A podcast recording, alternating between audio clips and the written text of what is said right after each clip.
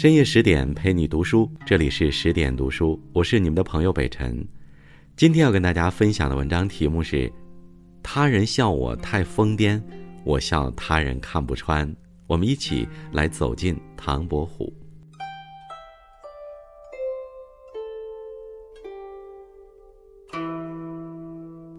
要说唐伯虎的故事，我们可以从他最花繁锦簇的鼎盛之时说起。大约是否极泰来开始。一开始，唐伯虎的父亲唐广德去世已三月有余，唐家的经济支柱已然倾颓，家里的积蓄也被唐伯虎用到了不剩多少。此时，祝枝山前来劝解唐伯虎，意思是他需要学习八股，走仕途，维持正理。唐伯虎倒是爽快答应。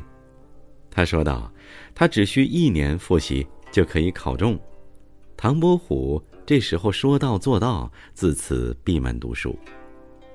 所谓好事，大抵一波三折。唐伯虎因放浪形骸，被官员方志诟病，不愿录取他。后得知苏州知府曹凤欣赏，终于通过了提学考试。后乡试主考官梁楚看到唐伯虎的试卷，惊为天人。唐伯虎终得天府乡试榜首解元。此番以后，唐伯虎名声大噪。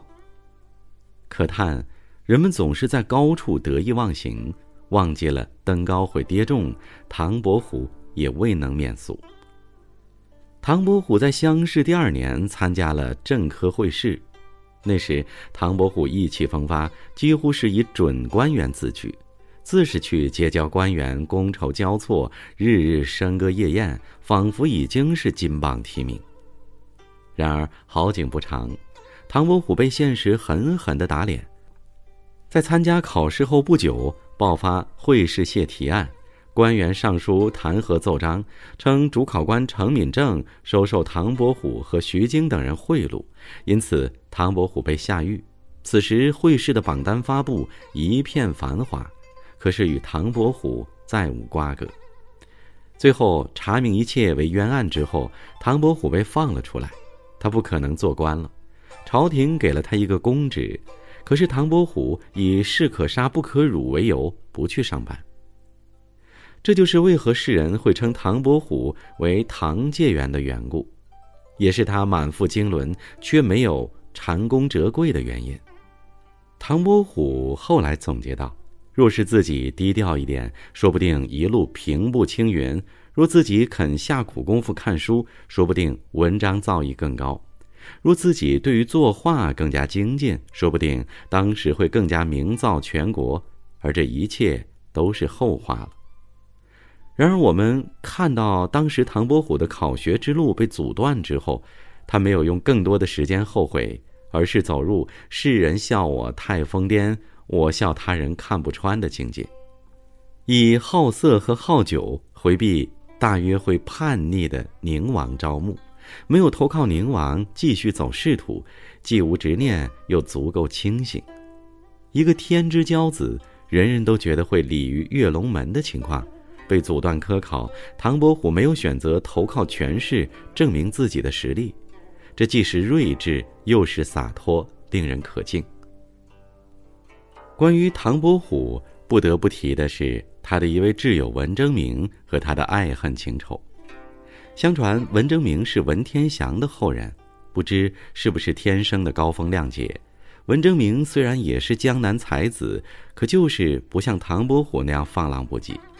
而是处处的谨小慎微，比如唐伯虎偶发兴致写给文征明的信，唐伯虎的信再无人知晓，仿佛是兴之所至，好笔一挥，没半分留存；而文征明写给唐伯虎的信，不仅有留存，还用笔墨写明几时几日写的，这些就说明唐伯虎和文征明性格不一致，并且。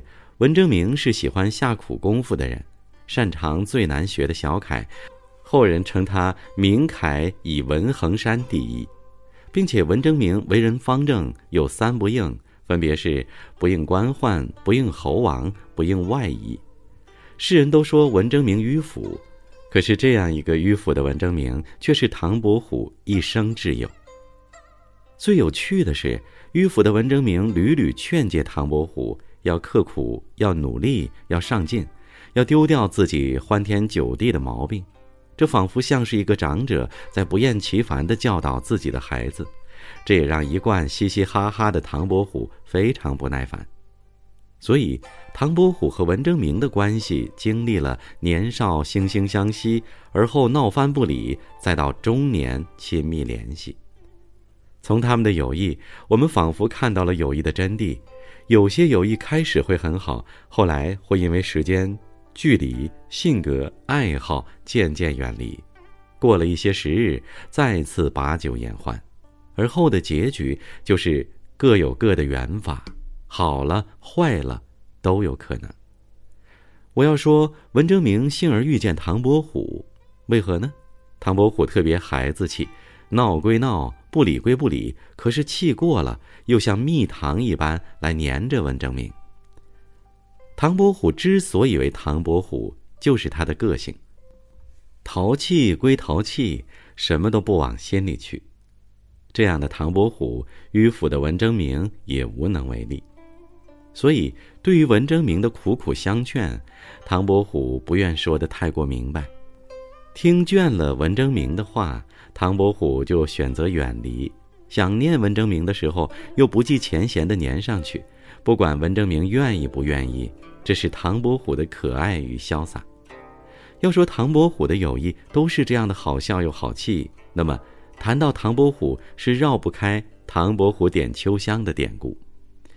这便是冯梦龙《警世通言》的妙笔，说是唐伯虎某日在游船上作画，忽然见旁边船上有一位美貌女子看着他，唐伯虎看到便惊为天人，打听到是华太师家的船，便乘坐朋友的船赶紧去追。到了无锡，唐伯虎一路追到了华太师的家，唐伯虎便换上了破旧衣服去华府为奴。这大约也是周星驰的《唐伯虎点秋香》电影的由来。同电影中一样，唐伯虎进了华府，改名华安，做了少爷的伴读书童。华府的总管病故，想让华安当总管，可是又担心他在这里待不长久，就主动的将秋香许配给了唐伯虎。唐伯虎也就得偿所愿了。然而和电影不一样的是，成亲当天。秋香知道了唐伯虎的真实身份，大为感动，连夜就和唐伯虎回到了苏州。而后面，华太师偶然到了苏州，才知道这件事情的来龙去脉。对于爱情，唐伯虎可以不拘小节，哪怕当仆人也要追求。这样颠覆，还是因为他足够洒脱。这就是唐伯虎，一个怪诞的文人。后来，他为了避开大约会造反的宁王，躲进了自己修缮的桃花庵，以嗜酒好色避开了宁王招安。唐伯虎后来的种种放浪不羁，不仅是为了掩人耳目，也是天性使然，并且这样怪诞的他，像是明代的阮籍，他会捉弄文征明，会三笑取秋香。怪诞好与不好，都是几千年前的事情。现在看，唐伯虎的画儿仿佛是酒里酝酿出来的，唐伯虎的诗仿佛是花里盛开的。如果唐伯虎认认真真、一丝不苟地研究学问，恐怕会失掉洒脱。有诗说道：“文章本天成，妙手偶得之。”李太白也是斗酒诗百篇。我们喜欢津津乐道的唐伯虎，大约就应该是这样，不拘一格。这样的洒脱人才，历朝历代那样多的状元榜眼连中三元，可是被世人知道流传的寥寥几个，而唯有隐者留其名。那样多的文人骚客传了几千年。书配着自己的个性，酿成美丽的诗篇，佐以通透的个性、豪侠的洒脱本质，到这世上走一番。留下一段逍遥叹，唐伯虎，美哉！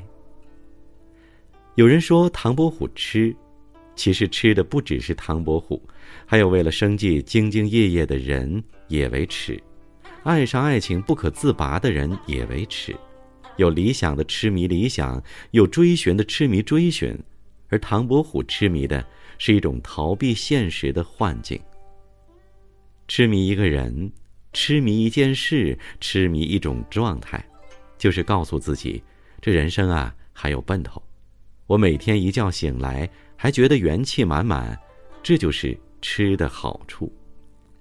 希望大家也能找寻到属于自己独一无二的痴心，痛快活一场。更多美文，请继续关注十点读书，也欢迎把我们推荐给你的朋友和家人，一起在阅读里成为更好的自己。我是北辰，我在北京问候大家晚安，明天见。衣襟上别好了晚霞，余晖送我千匹老马。正路过烟村里人家，恰似当年故林正飞花。醉过风，喝过茶，寻常巷口，寻个酒家，再坐结算老友，望地便是天涯。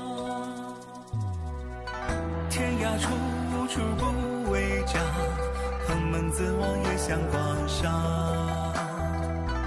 论一气，不计多或寡，张三分便敢自称为侠。刀刻中却也霜，偶尔闲来问个身上，美得杨雄明慧，点亮些旧时的酒家。像江这朵花对春风与红蜡，多情总。